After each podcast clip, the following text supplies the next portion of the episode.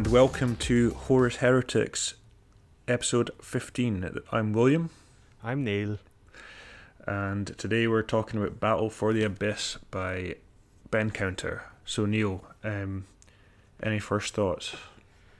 Uh, I think you've got a mea culpa to make, William. I think I, I'll, I'll just going to step back from the mic and let you um, apologize to me, to the listeners, to your family. Um, But most of all to myself. Um, well, I know. I, well, that that's the person I care least about in this situation. So, um, over to you. Uh, so this is the second time we're recording this episode. There's a whole uh, recording that will never be heard. The of lost this. episode. Um, so yeah, and that was my fault somehow. I don't know how it happened, but I only recorded about 15 minutes of it. So okay, so after that uh, is out of the way, we start this story on uh, well, we don't. We started on Mars, and then we quickly go to a remote. Uh, Shipbuilding site for the Mechanicum, where a massive ship is being built. Would you like to fill us in on a bit of that, Neil? Yeah, yeah. The the shipyard uh, Thule. Uh, it's an orbital shipyard um, around uh, one of the moons of Jupiter, and it's uh, it's considered a backwater, um, and one of it, it, its sort of sole purpose, it seems, has been the construction of an enormous ship called uh, the uh, the Furious Abyss, uh, the the word bearer vessel, um, and we are there on board as they commission this ship. Whatever, we had this conversation last night and we didn't um, come to an agreement. It, whenever they break a bottle of champagne on the, the hull of a ship, whatever that's called, whatever process that's called, um, they are doing that along with Kelbor Hal, the head of the Mechanicum. Yeah, and and like the the word bearers are on there, and they're literally about to take off on their voyage for which the ship was built, which was to destroy the Ultramarines, or was it to destroy their Primarch specifically, or their home world? It was to strike a major blow against the Ultramarines anyway. Yeah, Um, and, and we should say that this is this is set before any of the um, previous uh, treachery has been uh, known about. So the word bearers are fully traders, but they have the um, the advantage of not being out in the open. Although it's clear that something that's going to change very soon because they're they're all wearing newly commissioned armor uh, made by Mars, and uh, what was a sort of boring grey armor that they had is now blood red and like covered in scripture and horns and um, really yeah they they look the part And yeah, that's a good point actually. That this is illustrating that how they were really ahead of the curve in terms of becoming chaos because this is before all that most of the other stuff's happened.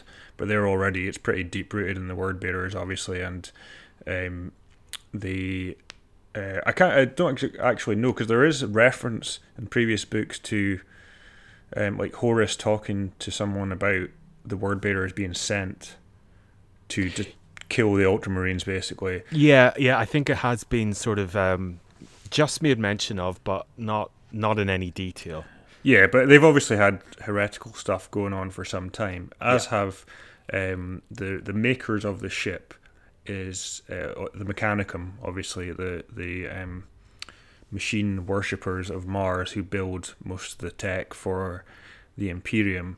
And uh, they i believe they in the course of the story they kind of some of them go on horus's side some of them stay with the emperor. But um, this is obviously uh, being done secretly the building of the ship to support horus and the the chaos um, and I was, going, I was I was about to say like the chaos revolution. I'm like, sure, there's a term for this thing that's happening in these books. Uh, and, and then it's like, oh yeah, it's, it's the Horus Heresy. Yeah, the. Horus Her- well i mean it, w- our name is the Horus Heretics. Did you remember that, Will? yes. Um, although we we've done very bad in terms of search engine optimization, I don't even think we're on the first page of, of Google. It's really difficult to find. Heretics. we probably need a website. You know that that'll probably pick us up. But if we were to Um, have a website, we'd probably need to do something with it. And then, I mean, yeah. I was thinking maybe just an Instagram, so like you know, oh, we could we could post pictures of like the merch we've bought and stuff like that. But well, you could. I I haven't ever done that. So well, I'm gonna buy you some merch, Neil. So don't worry. okay, well, I'll just Um, throw it out. Um, we should. Uh, the the person that we're introduced to right off the bat is Zadkiel. He's the word bearer captain of this ship. He is um, pretty much all the word bearers give off an impression of being like really unbearable. the the every time you mention or Zadkiel is mentioned in the book, he's giving a sermon or a benediction or you know something like that. They all talk with this huge gravitas. Uh, in fact, that's a word that came up. I wanted to read this uh, description of Zadkiel. Um, he, it, it says, uh, A red dawn is rising, and it will drown our enemies in blood.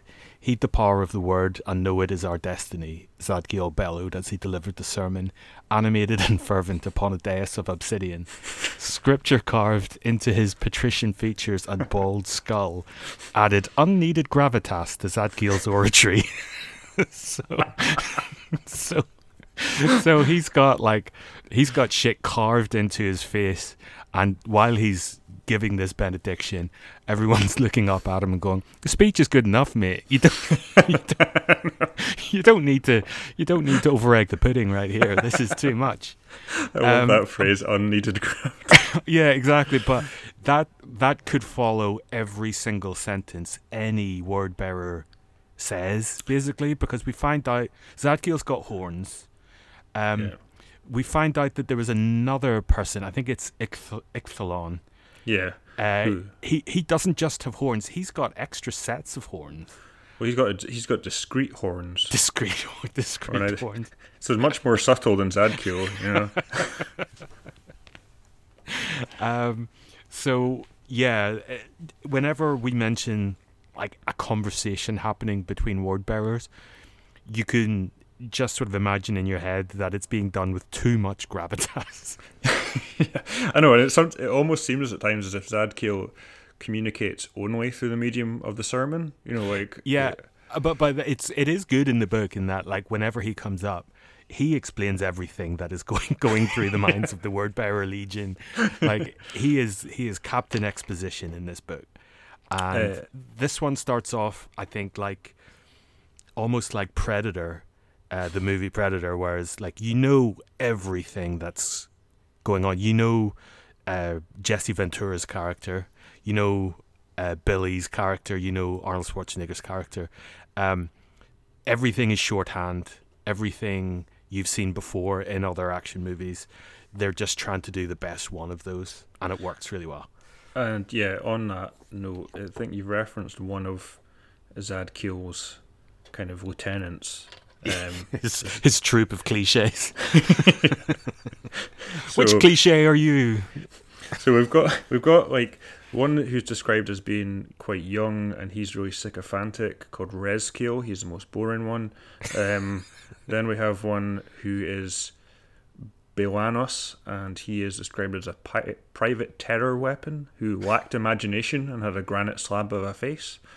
Um, and then That's a really like that's a really commonly used adjective. yeah, no. in- There's been there's been a previous person who had some form of stone for a face, um, um, and then there's uh, the one you mentioned already, Ichthalon, whose CV uh, headline is "Company Chaplain, Demagogue, and Expert Torturer." I mean, that's literally how he's described in the in the book. We don't actually like in this part of the book that we've read so far. We don't see a whole lot of those lieutenants. I mean, they they, pop up a bit, but I think they're going to come into their own in this the second part of the book. Yeah, I think I think that's probably true. Um, although you say Rezkiel is the most boring one, I think he's got the most um, potential for the second half of this book because I I love a good uh, sycophantic. Or no, am I thinking Ichthalon?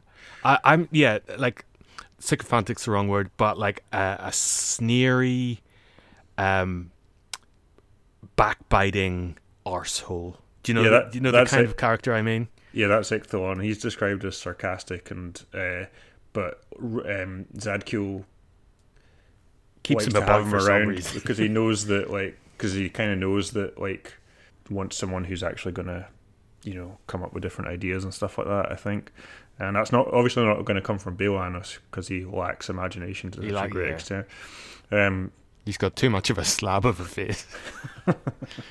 So that's, I mean, there's one other word bearer who's probably going to come become significant, and that's this novice who appears at one of um, called Ultis, who appears at one of Zadkiel's sermons and asks him some questions as if you know he thinks there's a legitimate philosophical debate going on, and it's not just like Yeah. uh, we're He's- doing an evil power grab now. Uh, he's going to turn into a demon in this book, I reckon. Yeah, I know, because like Zadkiel sort of goes, hmm, but there is a purpose for Ultis and all this. He's pissing me Yeah. off a bit, but um, he's going to serve a purpose, so he'll probably come back. So then, on the other side of it, uh, we've got the Ultramarines, uh, who are what is it? the main guy is called Cestus. He's shit, that guy. He's pretty boring, but then he's got some lieutenants who are even more boring than him. And pretty much indistinguishable. well, Um, no, no, that uh, I'll make the distinction.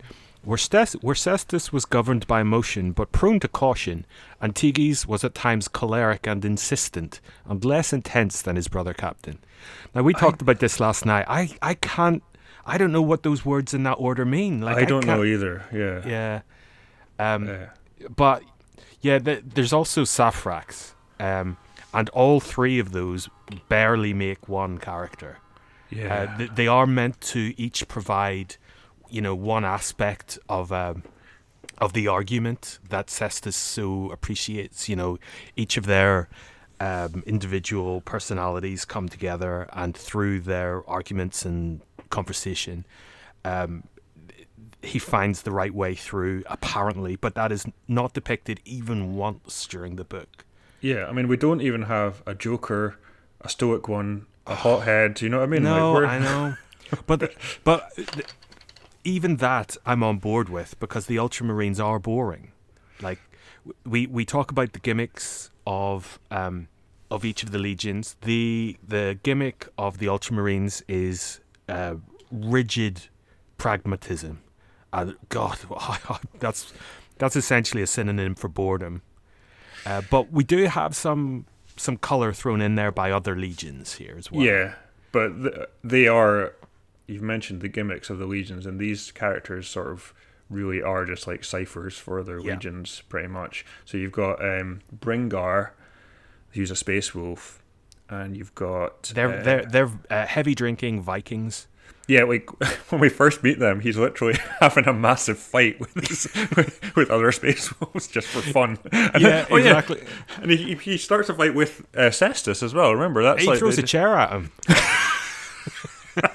and then because he's so drunk, he can be uh, he's the fight is ended by him being battered into a, a big stack of uh, casks of mead, which which all then fall on him, and uh, he squeezes out the the mead in his hair and beard into his mouth, um, and goes there. There are worse ways to lose a fight, and I'm like. I'm on board with this guy. After being so bored by the Ultramarines, I'm like, oh, okay, this guy's got something to say. Yeah, and then we've got uh, Skraal of the World Eaters, and a few other World Eaters. So we know exactly Just, who they are. yeah, they just want to use their chainswords at every opportunity and just have a massive kill fest. And like you do get the other Space Marines sometimes having a bit of unease, but like even the they sort of make a distinction between like the Space Wolf, Space Wolves being really ferocious in their combat, but even like they're kind of They have some nobility of, of some kind. yeah, and they're a little bit uneasy with the the World Eater's pure just dedication for killing, basically. And um, then we've got Mhotep of the Thousand Sons, and we talked a bit about how the Thousand Sons are like sort of 19th century museum curators. I, yeah, I like to think of them as um, as sort of uh, Victorian uh, gentlemen collectors. you know, they just traverse the world stealing random shit from every culture they visit. I mean, I think everyone that's been mentioned so far in any of these books has a cabinet of curiosities that's mentioned in like the first, first few paragraphs. indeed, indeed, and um, um, so yeah, like we we've been introduced to them before, and one of them, uh, one of them's home was a library in a pyramid. uh, so good start up with that guy. Um, should we should we talk about the short-lived life of Hector? Yeah. So that, so yeah. So just to give you a bit of scene setting here, these two groups we've described. So you've got the the word bearers on their big ship that we maybe should give a short physical description of. Oh yeah, we'll come up to a space battle, so we can we can describe it then maybe. Um, and we've got uh, so the ships really their ship is kind of the center of this narrative, and then we've got the the um, the Ultramarines and the Space Wolves and the World Eaters and and Mhotep the Thousand Son. They are all on a imperial space station that isn't sort of run by any one of these groups, but they're all there for reasons that are not really spelled out as far as I could tell. But um, and then they get they receive word somehow or a message that another ultramarine ship has been destroyed or has become lost um, out in space, and that is the one that Hector was on. If you'd like to, yeah, they're, they're expecting uh, the Fist of Macragge, which is commanded by Hector. Um, they're expecting it to come and pick them up um, and sort of take them on a uh, take them back to the Legion, where because they've been separated from them for a little while. Um, but the uh, the ship has the the Fist of Macragge has encountered the Furious Abyss the same day, as far as I can make out, the same day that uh, the ship was launched. Uh, it comes across this Space Marine um, vessel, and it destroys it really easily. It's a it's not a fair fight, but uh, it somehow they they manage to shoot off uh, an astropathic psychic message, which uh, reaches the folks on the Vangelis Stadium, uh, Vangelis station, and um, it's slightly broken up and slightly fucked up, but um, the the long and short of it is that um, there is some attack about to go down, some large uh, catastrophe involving a huge ship. Um, and this is received and conveyed to Cestus, and Cestus, in the course of uh, a sort of his daily actions, has a, a vision of Macragge, the homeworld of the of his legion, uh, and something terrible happening to it. And he is the only one who has this vision. He asks, he, he does ask everyone. Because yeah, he sees that in at the end of this message, or as part of this message that's sent through, doesn't he? He sees a vision of the planet. I think. No, well, uh, uh, there's a, a, a thing where he manages to see if the uh, the the core of the station, which is going, uh, the plasma core is going nova or something, and inside it, inside the flash of the plasma core, he sees Macragge. But uh, that's right. Yeah. That's a MacGuffin. It doesn't matter. Is that the is that the core they save by throwing grenades at it? Uh, well, uh, they they they do go to try and save the core without a plan, and I think it's even the Space Wolf who says like, do we have a plan? and um, Cestus goes, we'll sort something out. And they go and they say, how many grenades have you got? And the, the answer is loads. at, which, which point they all throw their grenades at it, but it's the grenades don't do anything. There is some it somehow it fixes itself. I think I can't quite remember, but um, yeah, Cestus is the only one who sees something. Uh, and he goes, Did anybody else see that? And everyone goes, uh, No, uh, seeing something would be sorcery. I didn't see anything. And uh, Cestus goes, Nah, me neither. I'm, yeah, it's, yeah, yeah. Fine. And that vision he has sort of drives the rest of the story because we already know the word bearers are going after the Ultramarines. So Cestus senses this somehow, but not in a way that he can openly speak about, and uh, and he wants to go from the space station and check out the site where they've from which they've had this broadcast about another Ultramarine ship being attacked or or something. Um, and uh, so they he asks the other space marines if they'll help, and the ones that are on the space station they say yeah, like the ones from other regions, and they commandeer a ship from uh, that forms part of the Saturnine fleet, um, which is described in quite a cool little bit of detail. Um, so these are this is like they're part of an old empire. It was based around Saturn. You know, presumably in the early days after humanity had spread out from Earth and then lost contact with Earth. So they had a, a so they have a kind of naval tradition, and it was quite. It was just a nice little bit of detail the way that was described. And but somehow co- their their naval traditions are entirely the same as uh, seventeenth uh, century British. yeah, naval vessels fighting pirates, basically. Primarily ro- revolving around having wood paneling in the inside of their ships. Yes, yes. You you can almost see a huge steering wheel, like.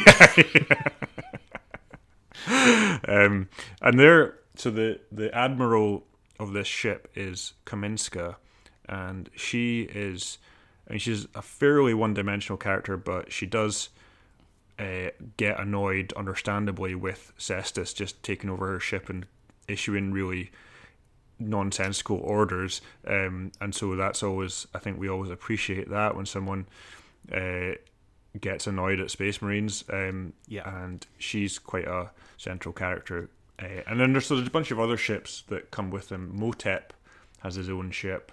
Um, uh, can I can I describe Mhotep a bit? And it's um, it also describes his ship and gives color to, you know, a, a lot of drab um, Space Marines, but you cannot throw the word drab at Mhotep.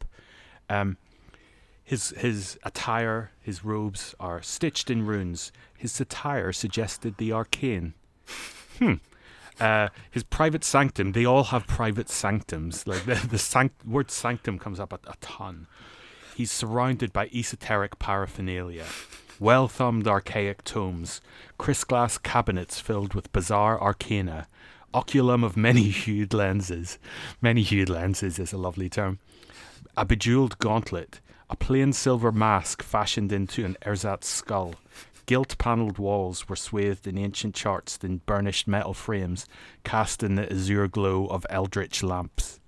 So there you go. I mean, the free the, the term Eldritch, I think, um, tells you everything you need to know about this guy. It's great.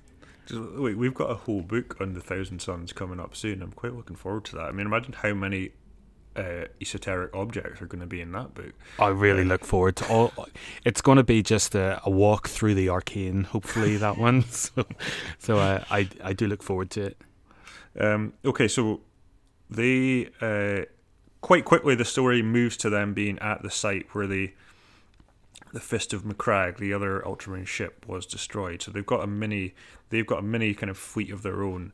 Um, mainly the, the the big ship being the Wrathful, the one that's kind of captained by um, uh, Kaminska. Kaminska, yeah, and and that Cestus has now taken charge of. And they come out to this point and they um, pretty quickly end up in a fight with the big word bearer ship, um, the Furious Abyss. Surprisingly quickly, I, I thought they were going to keep that, but no, they've they've clearly got more bigger plans. yeah. So this ship, um, it's quite an unusual trident shape. Um, so big trident shape and giant book in the front of it. Um, yes, that's more unusual. I would have thought. And that book's important. It's going to become important.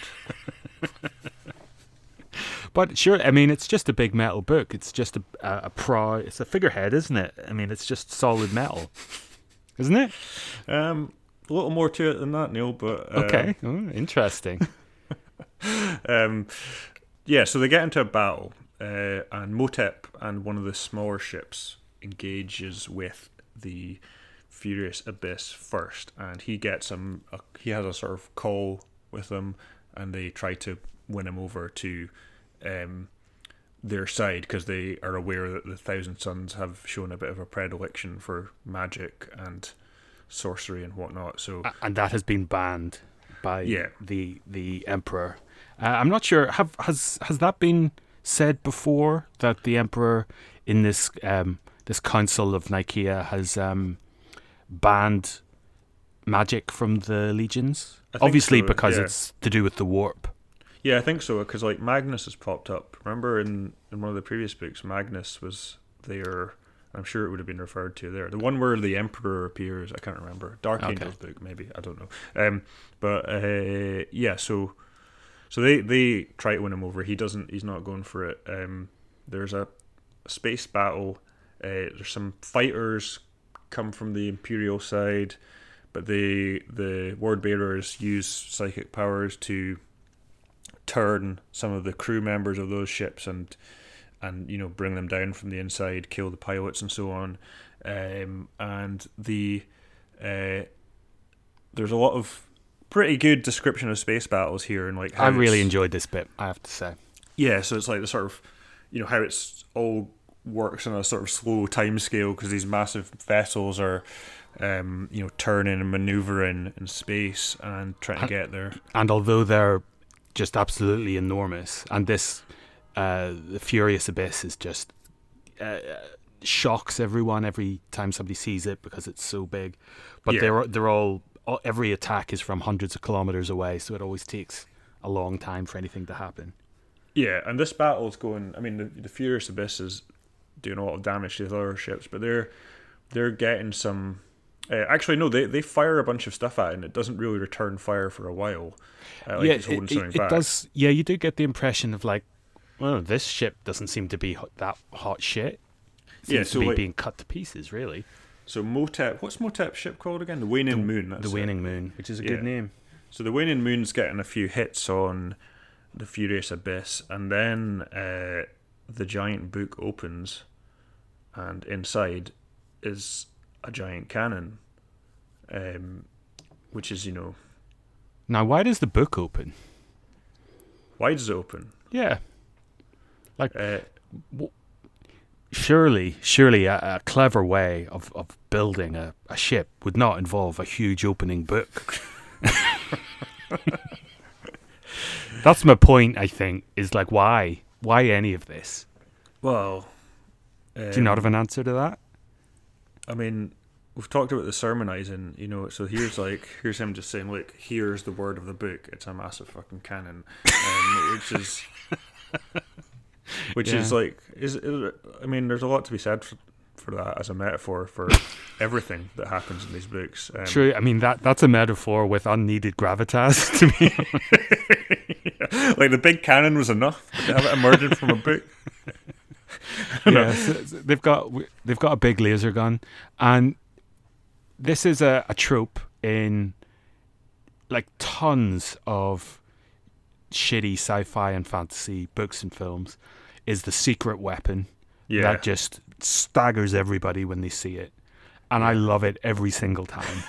like I I can't think of one that that's done badly. I can just like you can just imagine all the Mechanicum uh, people that had you know that signed up to this Chaos Enterprise and um, they're already working they're already working overtime just to get this you know more powerful ship than anyone can say they've ever really seen before going with this huge uh, laser cannon. And then suddenly like a new order comes in and says oh yeah and it has to be inside an openable boot yeah, yeah, exactly. It's just the customer always like changing the blueprints, just going. Oh, I, I like the book. The book stays. Now I want the book to open. And, like maybe the foreman goes, "Oh, do you want do you want the, eh, all the different pages to be in there as well? Do you want do you want all of them to be there? They're only like ten miles wide, uh, and you want them to be of real paper. Fantastic, of course."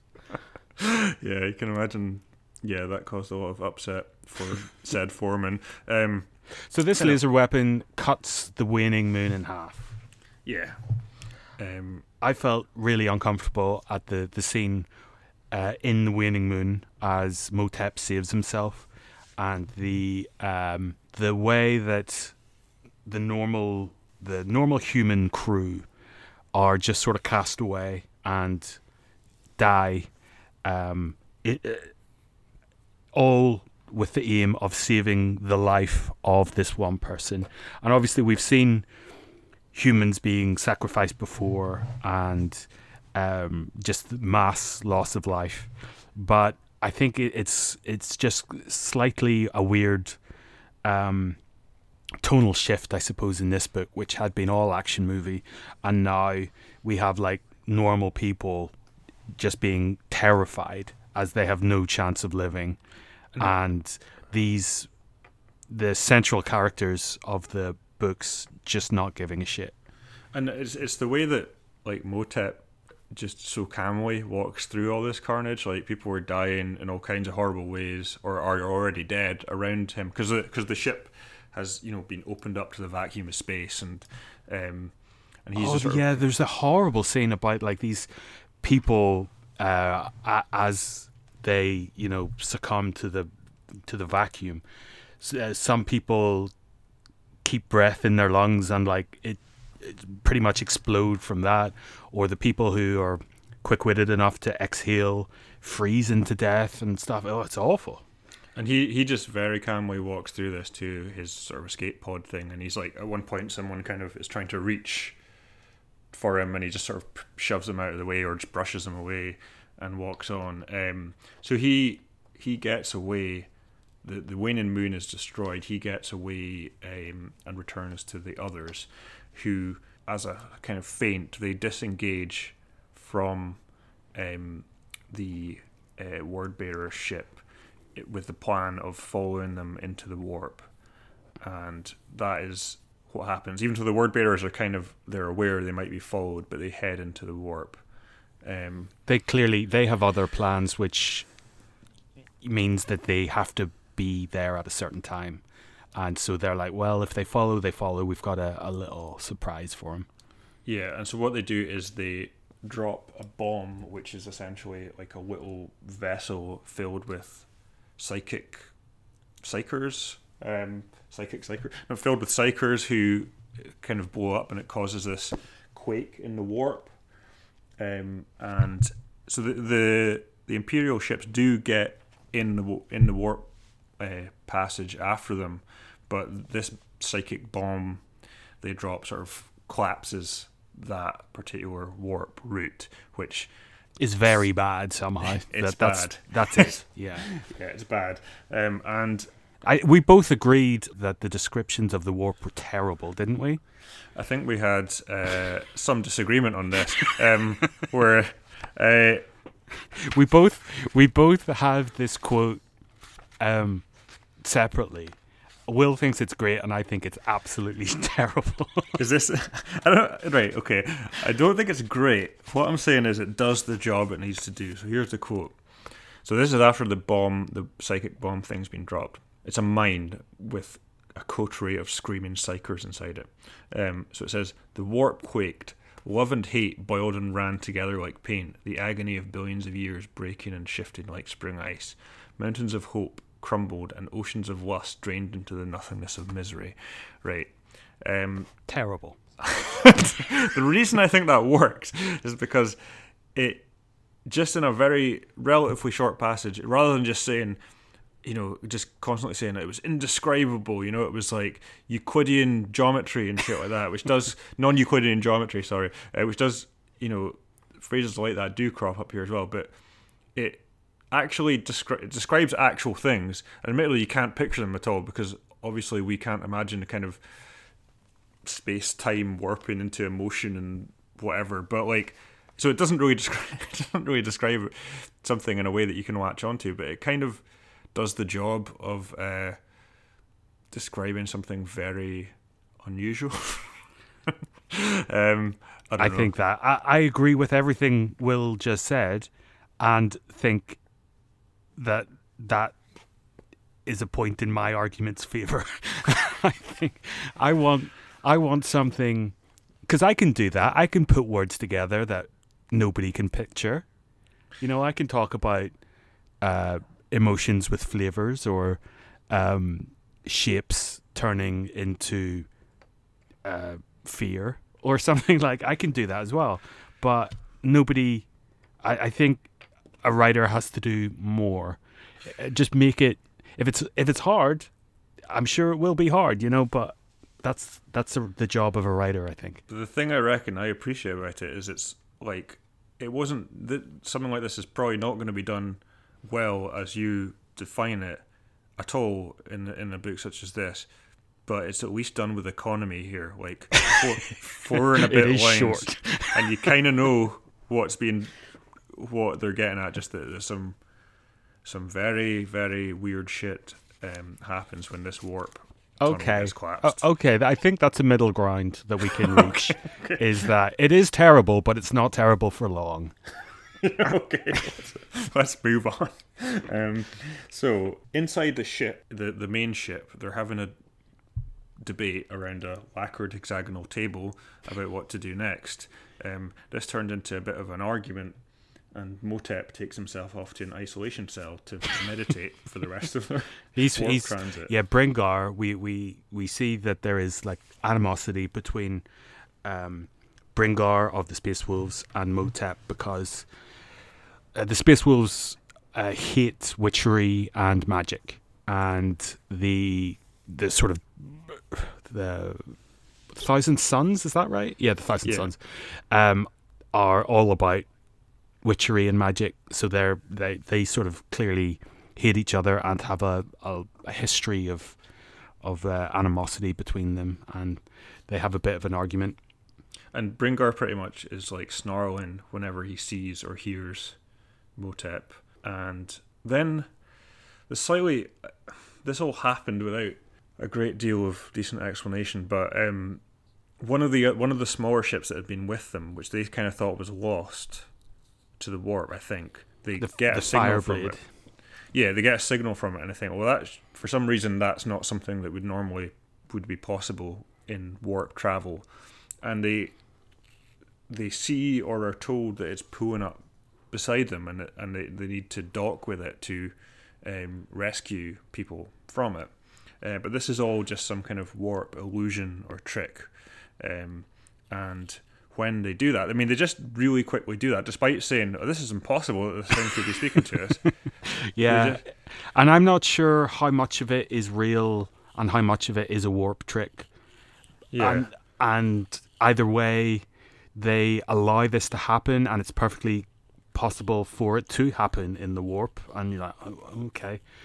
And they begin this docking procedure, at which point Mhotep feels something a bit like warpy happening. Like there's a, something a bit chaosy to this So reluctantly, he leaves his isolation cell. with his magic wand. and he He, he quickly grabs his magic wand and, and goes to, to inquire about the the sort of chaosy feel that he has. There's something just a bit hmm about this. So he gets down to. He sees, oh, there was some like security when they went into the warp. The Kaminska sent round some sort of security personnel for the ship to just because they're aware that mon- monsters can kind of pop up in your ship when you're in the warp. So they'd sent some of them round, and sure enough, they got attacked by a warp monster. Take a look for monsters, boys. and then Here- Mhotep finds the Here's three of you. Go, go find a monster. and when they do, uh, It the kills him. Kills them, and Mhotep sort of comes along and shoots it up, um, and then heads towards the dock. He he bumps into Brynngar and Skraal come down for some reason um, that I can't exactly remember, but uh, they all kind of end up on the dock, and Mhotep. So by this point, there's a load of like the crew of the Fireblade have become kind of warp demon monsters, manifestations of some sort, and they are and and I felt th- there was like there was some good description in this, in that like the the crew of the ship had become uh, part of the hull of the ship, and they were like moaning and screaming and endless torture and stuff like that. But there were also large bits where I just couldn't grab hold of what was attacking everyone. Like, uh, yeah, I just, um, just not not a great monster scene. I thought here. Because like yeah, the, in terms of like like in terms of for this whole section, there was there were some bits where it was described quite well. Like there was a bit where Ulargo, the captain of this ship, and this is sort of just going back a little bit to when the Fireblade got sort of consumed by the warp. It, it describes, I thought, quite well um, him in a way that shows you a human character um, in you know just a short description, but I thought it was quite effective where he talked about all these like moments and memories from his life, kind of um, manifested in the physical space around him and all these emotions and stuff. Um, but then like when the the escort, just a description that like is an example, and I agree with you of like a moment when it was just like hard to know what was exactly meant by what was going on. So this this bit says the portion of the escort ship, so that's the Fireblade, that had penetrated the cargo hold eked from the belly of the ship like an umbilical cord, the tentacle strings spilling from the maws at the end of them revealed to be tongues. The sound that emanated from them was appalling. The warp screamed from the Fireblade's throat, a screeching gale that threatened to knock Mhotep off his feet. He stayed upright, however, and found out and found what he was looking for in the partly insubstantial hull of the former Imperial ship. So, like, yeah, I mean, it's just like the sort of choreography of that whole bit is just confusing. You know, there's different mentions yeah. of ships and where are they and what, how are they connecting. It was just like um, kind of confusing in a in a basic sense. You know, not in the sort of sense that it's meant to be a yeah. confusing thing from the warp. It was just not very well described. But um, anyway, so there's a big fight going on because there's loads of these monsters. It's like sort of humans shapes, but with massive mouths full of teeth and stuff like that, and they're they're pretty mouths filled with teeth. Well, sharp, really like, sharp, like terrifying. really sharp teeth, and they're. Uh, so there's a fight going on. They're relatively easy for the Space Marines to fight, and it, you know, so you hear about Brynngar running in and headbutting them and getting brain matter all over his helmet and stuff like that, and like um, they're relatively easy uh, individually for them to fight, but there's a lot of them, so they're getting a bit overwhelmed. And then Mhotep says to um, Brynngar and the World Eaters. He's like, get get out of this dock, and I'll I'll shut this attack down, basically, right? And um, and they do that, and they shut the door. Cestus and the Ultramarines turn up, and then like Brynngar's about to say like there's there's some sort of massive conflagration goes on in the dock, and I think and Brynngar's finally willing to you know say something nice about Mhotep and like be like, oh, that was pretty heroic, you know, pretty selfless. And then Mhotep emerges, you know, smoking from the smouldering deck.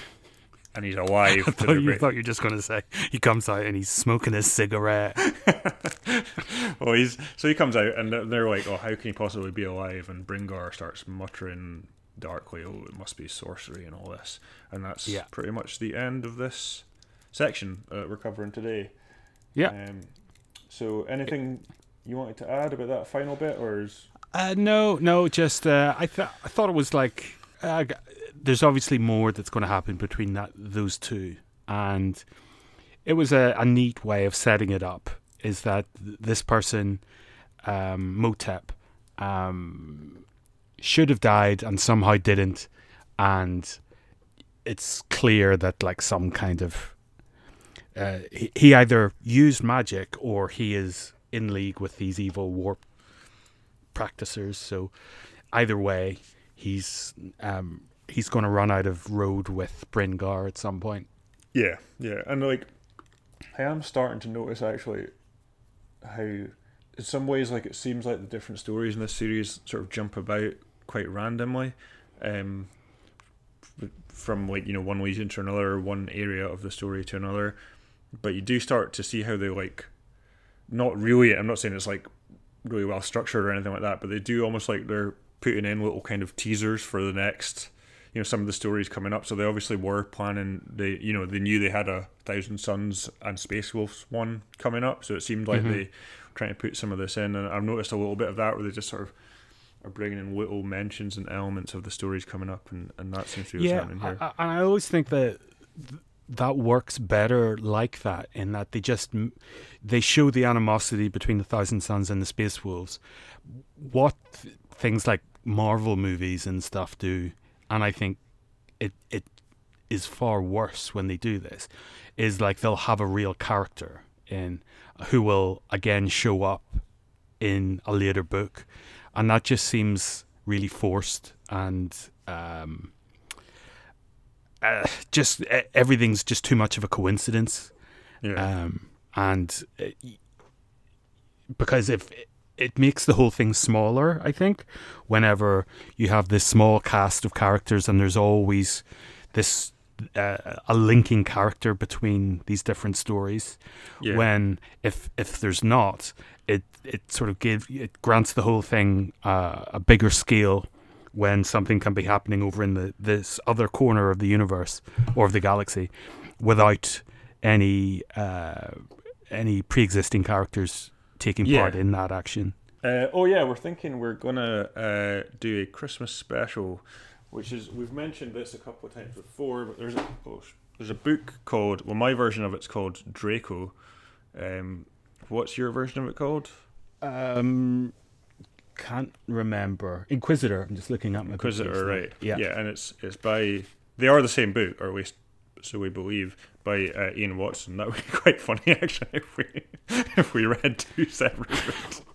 I wonder how long it would take us before we sort of we were podcasting before we went. I don't remember that. We could probably go for like a good half an hour, just like agreeing that there was like bad character descriptions in the first bit, and that there was like, and then, you know there was some like things getting shot up in the pages after that. You know, But uh, this was uh, suggested by a listener. We'll try and record that in a in a one shot and um, get that up over Christmas. The Yeah. festive uh, episode will Yeah. somehow work Christmas we'll into get a festive element into. it. exactly.